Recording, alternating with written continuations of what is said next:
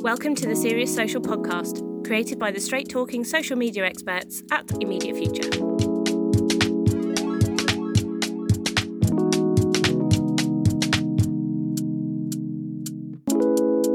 What's going on with the latest Apple update and how is it affecting your Facebook ads? In this episode, Belle Lawrence explains as much as possible in under 15 minutes. Hello, and welcome along to Serious Social Live. Now, get ready because today's session is a little bit of a technical one. I'm going to do my best to distill down everything you need to know into under 15 minutes, but there will be things that I'm not covering, and there's a lot deeper information that we could look at in this topic. So bear with me and feel free to ask any questions as we go along. I will try to answer them. Um, so we want a chance of understanding what is going on with Facebook ads, Instagram ads, and the Apple update. If you've come across this and you're confused, you're not alone. It is quite complex. But let's start with what's happened. All right, Apple has released an update, iOS 14. If you're an Apple user, then over the last few months, whenever you update or load a new app, you'll have a pop up notification asking if you're happy to share your data. Now, more than likely, as a user who values their privacy, you and most of civilization, you'll have clicked the option saying ask app not to track.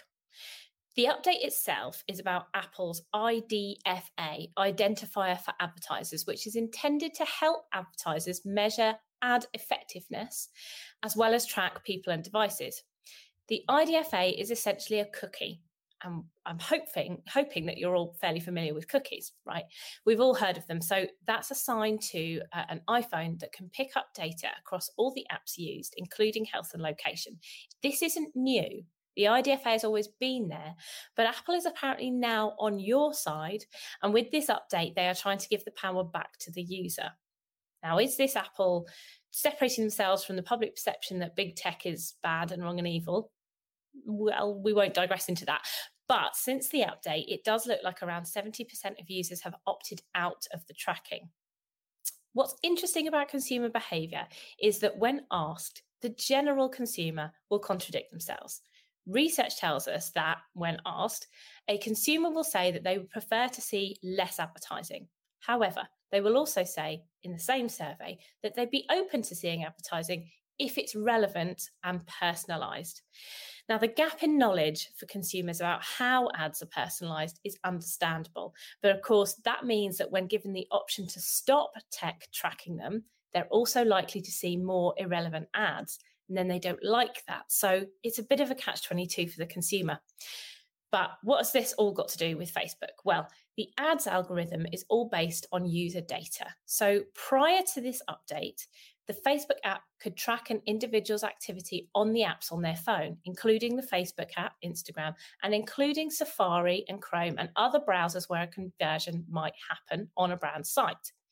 The data is then stored and segmented by Facebook. It looks at the app most used, time that you spend on it, the sites visited, and the words that you search. The algorithm then can build a picture of the user. It's all non personally identifiable. So it's anonymized data, but we're building a picture of that user. Are they a foodie or a fashionista? Do they have a family? Are they interested in dogs or cats? And if they are a cat person, are they buying cat food online?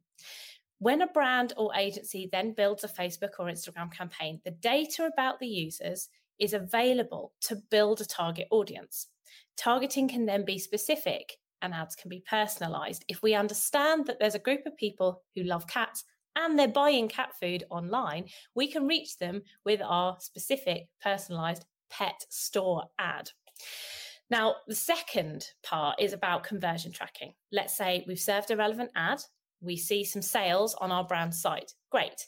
The data from the IDFA could tell us whether that user was shown an ad on Facebook and subsequently went on to convert to purchase as a direct or indirect action. If this data is removed from Facebook's view, which is what's happened, there are two results. Firstly, the target audience may be tougher to find. For example, we might find users who are interested in pet accessories but be unsure if they're a cat owner or a dog owner. But further than that, the tracking is less able to determine the sale is as a direct re- result of a Facebook ad. But before you get too concerned and switch all your Facebook ads off, it's not that the data doesn't exist, it's just less available from Apple. Apple still receives this data, but it then passes the limited data back to Facebook. So the brand still gets news of that conversion to purchase along with the time and date. So it happens, it's just not quite as connected. Facebook, of course, is keeping advertisers closely appraised of how to deal with these changes so that people don't pull out of advertising. And for sure, it don't pull out just yet. Before I get into some top line recommendations about how you can tackle this and what approach we should take, I will point out that we are more than happy to chat to you about any of the specific challenges that your brand is having. This session is by no means going to answer all of your queries. It's a complex issue, but as Facebook partners, we're able to get the best advice. So we can help you work through any issues. Just get in touch. Okay, what do we do about this? First, if your brand is not selling online, so you're mostly concerned with awareness and reach, and you're then going to be mostly affected by the data limitations changing your audience sizes or how you build them when it comes to trying to be hyper targeted. We've always advocated that you must have enough data points or users effectively in your target audience. The smaller the data set, the harder it is for the algorithm to determine what's working and then optimize automatically. That's the magic bit. So you need to build out your audience targeting and consolidate audiences by psychographics. That means really understanding your audiences closely and what their motivations are. That said, you should also look at batching your audiences. So let's say you're looking for vegan females, very broad audience. There are loads of affiliated interests, keywords, other things that these vegan females may be interested in that you can build into your targeting. And it may then be large enough for your audience to apply a narrowing factor such as affluence by age.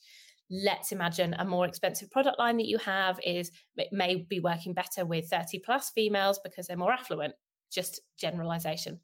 Um, so you then could batch your age ranges, and this pushes the algorithm in a really strong direction. It gives enough information for that algorithm to say, here's where I'm going to concentrate my efforts, and then it can work better.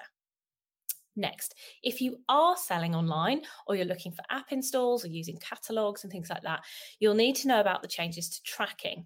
Remember, this does not mean that you can no longer track your conversions. You can. iOS 14 users who opted out will now only be tracked for one site side event after clicking on a Facebook ad. If your domain is registered with Facebook, and that's key, there will be a limit of eight events. An event is a site side action, just to clarify, that can be tracked. Facebook will then automatically assign the events they believe are the most relevant to your business. So it could be a purchase, that makes sense, or a sign up to a newsletter or some other action.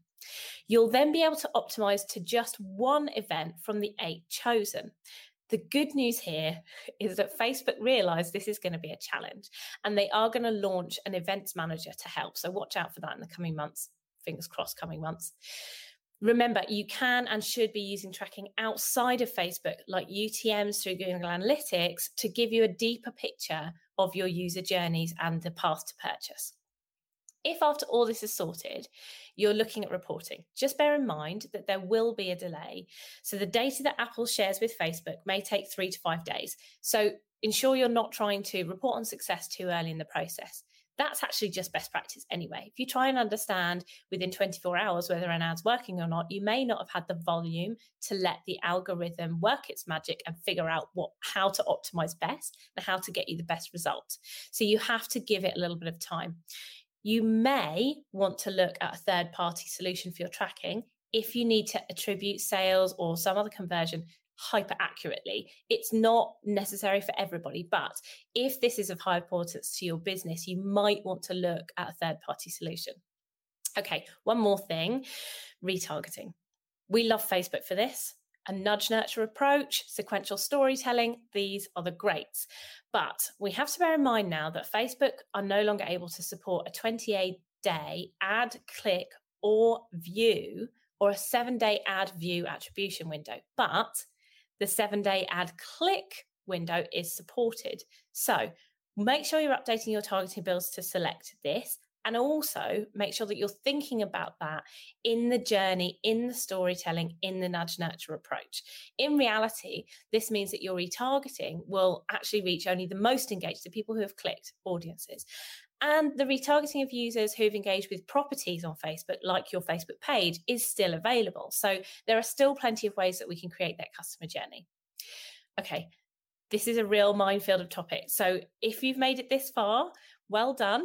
There's no doubt that this is going to have a big impact for certainly the next few months. It may already be having an impact on your business, but it's not insurmountable. For starters, there are a massive population out there who are on Android devices.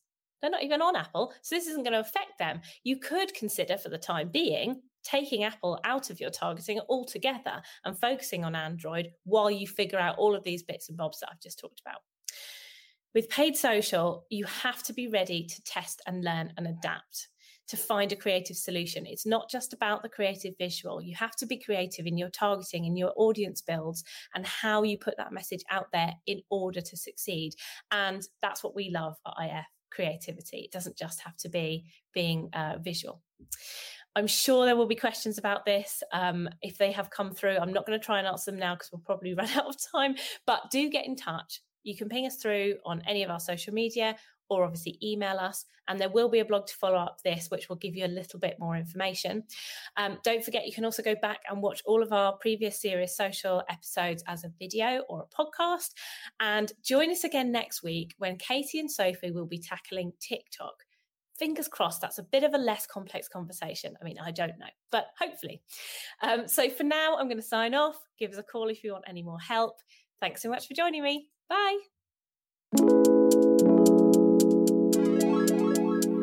If you're after more know how to break the social boring, subscribe now and check out the show notes for links to our website and social profiles.